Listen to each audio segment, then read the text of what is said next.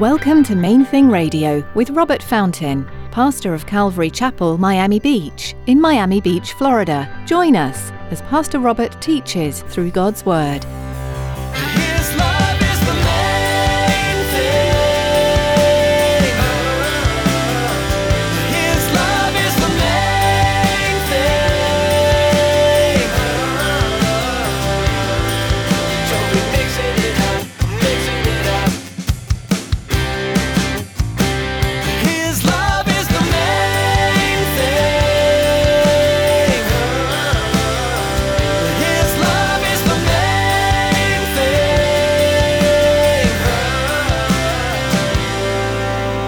Why did the Son of God allow that violent rebellion to go on?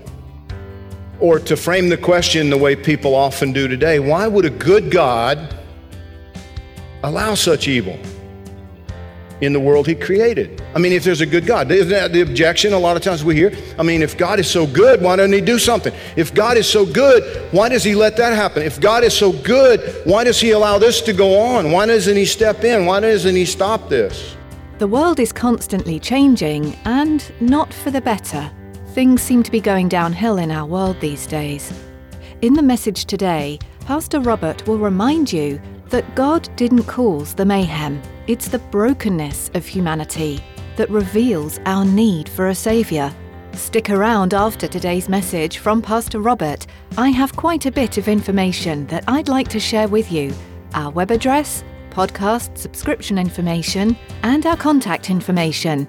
Now, here's Pastor Robert in the book of Matthew, chapter 9, with today's edition of Main Thing Radio.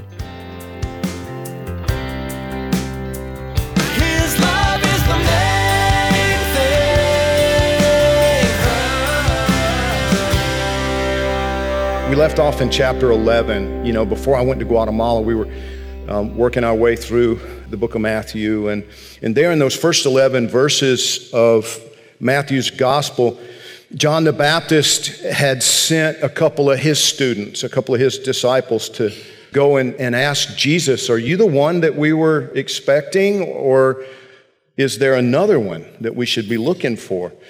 And it was funny because when I was in Guatemala at, at Calvary Chapel, Antigua, Pastor Luis is teaching through the book of Luke, and he was at exactly the same point. And I, had already written my message, but you know, he pointed out something that I hadn't thought about that in those days, the, the Jewish scribes, the experts in the Hebrew scriptures weren't sure. A, a lot of them thought there might be two messiahs because the Bible speaks of, of a Messiah who would suffer and die.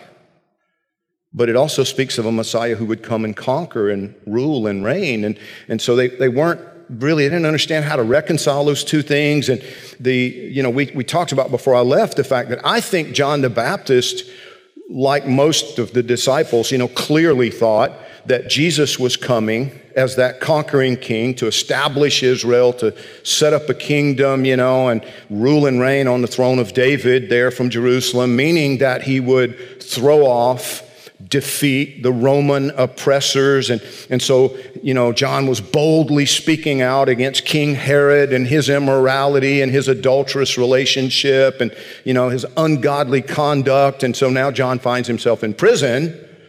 And he's thinking, wait, I thought Herod was going to be in prison and I was going to be sitting next to Jesus, you know, and, and uh, on the throne of David and all this. So he sends his disciples and they're like, are you the guy or are you not the guy? You know, should we be looking for another one? Or, or the, the way the, the original language is worded, uh, you know, another of a different kind? Or, you know, are, are you the Messiah? Should we be, look, be looking for another one of a different kind? And, and, and Jesus responded to those doubts. He responded to those questions.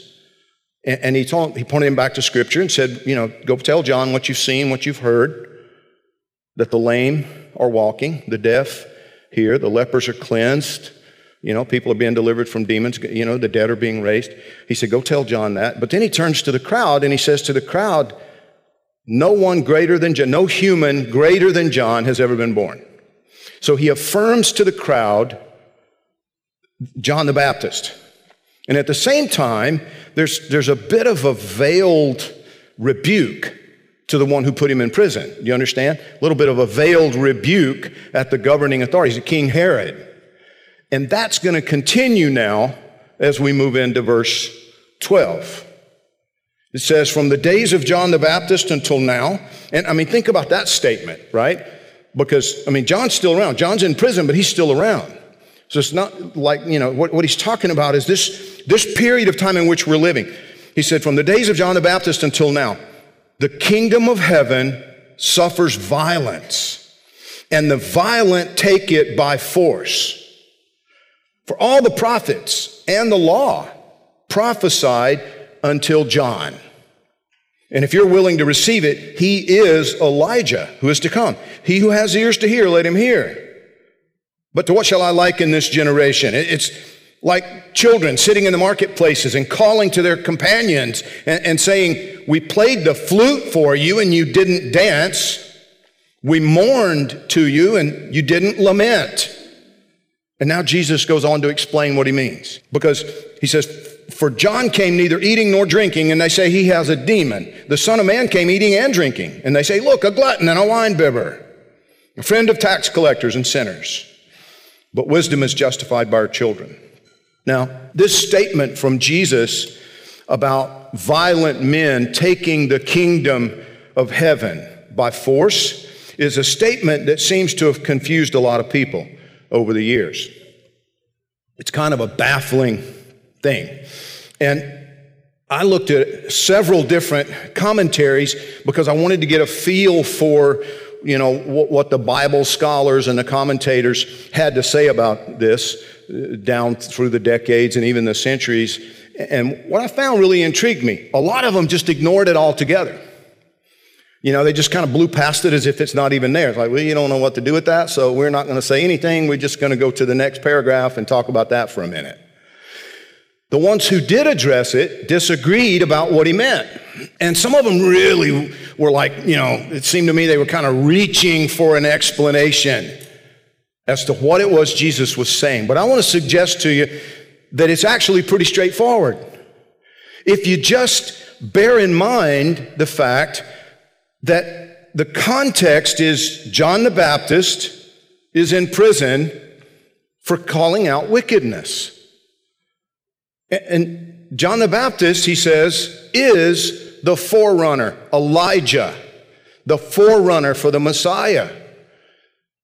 He's like, if you can, if you can get your minds around this, John the Baptist is Elijah. He is the forerunner. He is the one called by God to prepare the way for the Messiah. The implication was Messiah is not here to do what you thought he was coming to do. See, you have to understand. But then he, he makes a statement. He makes a statement about, about violent men. Well, you see, he was very much, Jesus was very much aware that he wasn't generally welcome on planet Earth. The King of glory, the Creator himself, the one who had breathed earth into existence, had come into the world. But violent men, to use his terminology, men who were determined to hold on to their power, hold on to their position, had no intention of surrendering to him, submitting to his authority. They didn't care what the prophets had foretold. They didn't care what the scriptures had to say. All they cared about was holding on to their power, to their position. Now, listen to me carefully. You have to really digest this to get the full impact of it. Because, see, it wasn't just the political rulers, it was the religious rulers, wasn't it? You know how many preachers would totally reject Jesus if he showed up today? Because they're enjoying too much prosperity. They're, they're, they're getting too much out of the deal. It's like, no, no, no, no, no, no, no, no, no. I don't know who you think you are. This is my church. Do you understand? That's what was going on. All they cared about was maintaining their positions, power, their control. But what confused John the Baptist and continues to baffle people even today is why did the Son of God allow that violent rebellion to go on? Or to frame the question the way people often do today, why would a good God allow such evil in the world he created? I mean, if there's a good God, isn't that the objection a lot of times we hear? I mean, if God is so good, why doesn't he do something? If God is so good, why does he let that happen? If God is so good, why does he allow this to go on? Why doesn't he step in? Why doesn't he stop this?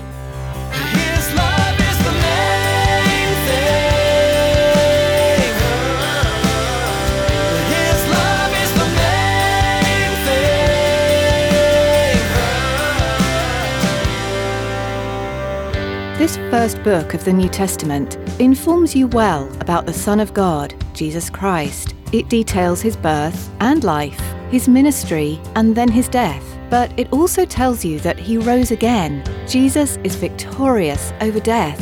And even more, he's alive today. Your Saviour lives. And you can rejoice in that. As you listen to Pastor Robert's message today on Main Thing Radio, you may have realized that you've never given your life to Jesus. Or maybe you've been a believer for a while, but you haven't taken steps to actively live for Christ in your daily life. Today's the day to change that. You can start right now. We'd love to talk to you.